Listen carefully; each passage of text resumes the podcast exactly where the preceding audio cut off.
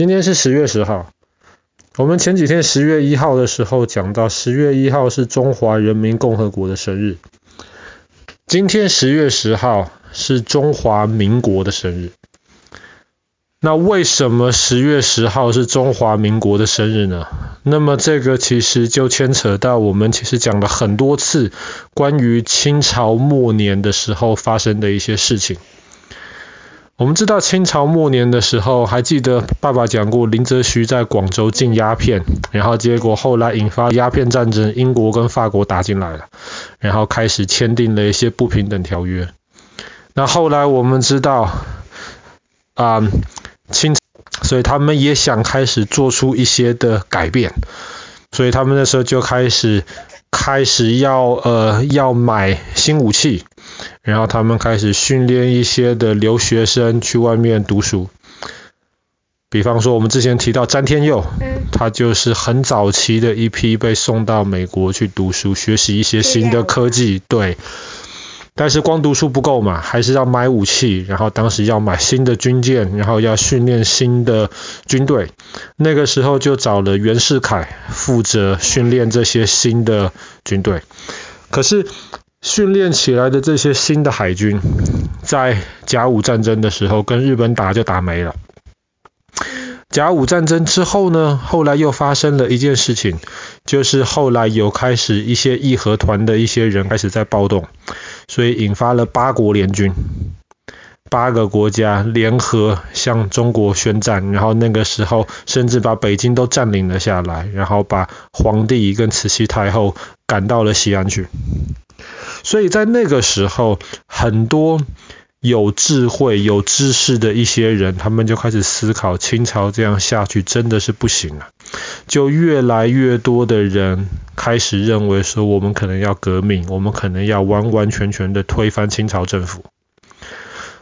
清朝当时送到国外去的这些留学生，在国外学习了新的知识之后，很多人也觉得清朝这样子真的要改变，可能。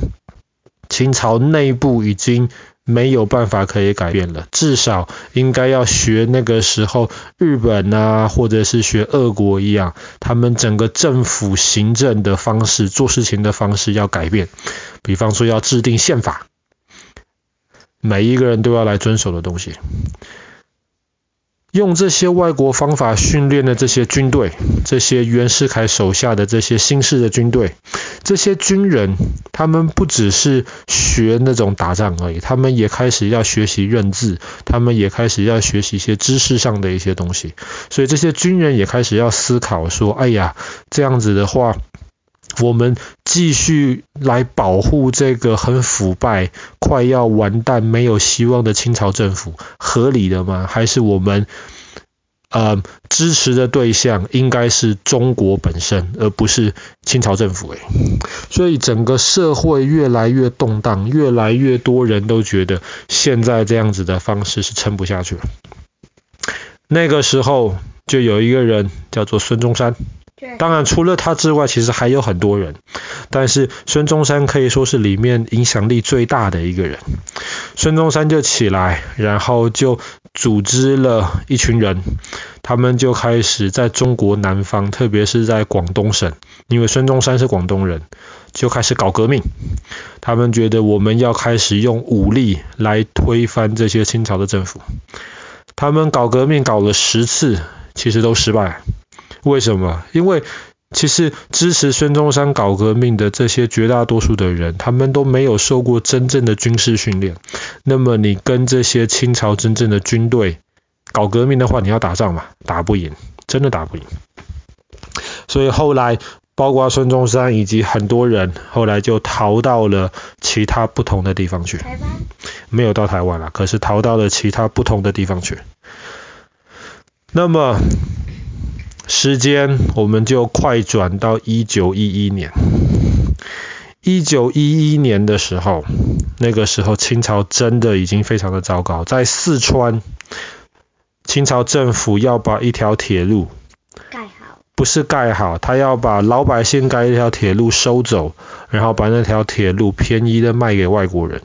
四川老百姓就很生气，就开始抗议，抗议很快就变成了暴动。那个时候清朝政府就从今天湖北武汉这个地方，当时有一区叫武昌。他就从武昌把武昌的一些军队调进四川去，去平定里面四川老百姓的暴动。那武昌的军队既然过去了之后，武昌自己里面的军队就变少了。本来在武昌有一群呃革命党的人，他们就是要搞革命。他们本来说是要在九月底要革命，可是后来他们发现他们的子弹、他们的补给九月底到不了，所以时间就要再延。延到什么时候？要延到十月中，大概十月十六号左右。可是，在十月九号的晚上，有一个士兵，他是秘密要参加呃革命党的。有一个士兵，当他出去的时候，他背上带着枪，包里面装了子弹。后来，这个士兵被其他人发现了，其他人就觉得这个士兵很可疑，就把这个士兵抓起来。一抓起来就发现这个士兵真的是秘密参加革命党的人，而且呢，从这个士兵他平常去的地方，他们找到了革命党的名单。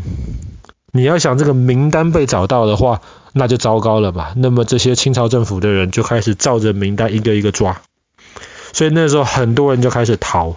当然，名单上面有几个很重要的人，他们就是首先被抓的那几个，逃不掉。就被抓起来。被抓起来之后，其他名单上面有的人，或是即便名单上面没有，可是秘密参加革命党的人，就越来越紧张了。其实很多参加革命党的人，其实是在清朝的军队里面。到十月十号晚上，有一个秘密参加革命党的一个士兵，他在那边非常非常的紧张。这个时候，他的队长。就来骂他，说你这样子很讨厌，你是不是要造反的？结果他没有想到，他骂的那个士兵真的是参加革命党的。他那个时候就说造反就造反吧，我怕你做什么？两个人就打了起来。打了起来之后，另一个秘密参加革命党的士兵就来救他的伙伴，就朝着他们的队长开了一枪。这件事情发生在武昌，被称为武昌起义。这个是武昌起义的第一枪。本来说，嗯，那队长是谁？那队长是支持清朝的一个队长。是袁世凯。哦，不是袁世凯，袁世凯那个时候在北方。所以后来第一枪开了之后，军队里面很多其他支持革命党的人本来就很紧张了，因为名单不见了嘛，本来就很紧张。这个时候听到有人开枪，他们以为提早要开始，所以这些知名党的支持革命党的人全部都跑了出来。他们就决定了，十月十号就开始革命了。开始革命之后，武昌在长江的南边呐、啊，那个时候只有一条大桥是可以让长江北边清朝的军队来补给的。那时候革命党有几个人反应很快，他们第一件做的事情就是把那艘桥给炸毁。那艘桥被炸毁之后，就很顺利的阻挡了清朝的援军南下到武昌。到船上去。对，但是船的话，你运送兵的那个没有办法运送这么多的兵力，对，那 capacity 没有那么高。所以到第二天的时候，整个武昌城基本上已经陷入了革命党的控制当中了。那个时候孙中山不在，然后孙中山跟孙中山一样有名的另一个将军叫黄兴，黄兴人也不在。然后之前革命党的几个领袖又在前几天被抓起来了，那怎么办呢？他们那个时候就推了另一个人，叫黎元洪。黎元洪后来也当上了中华民国的总统，但是那个时候他只是一个普通的一个队长而已。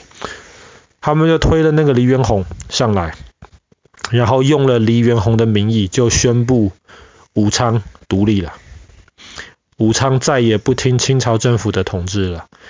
武昌现在就自己建立一个政府，结果其实那个时候全国各地非常非常多都是支持革命党的人。武昌宣布独立了之后，整个湖北就宣布独立了。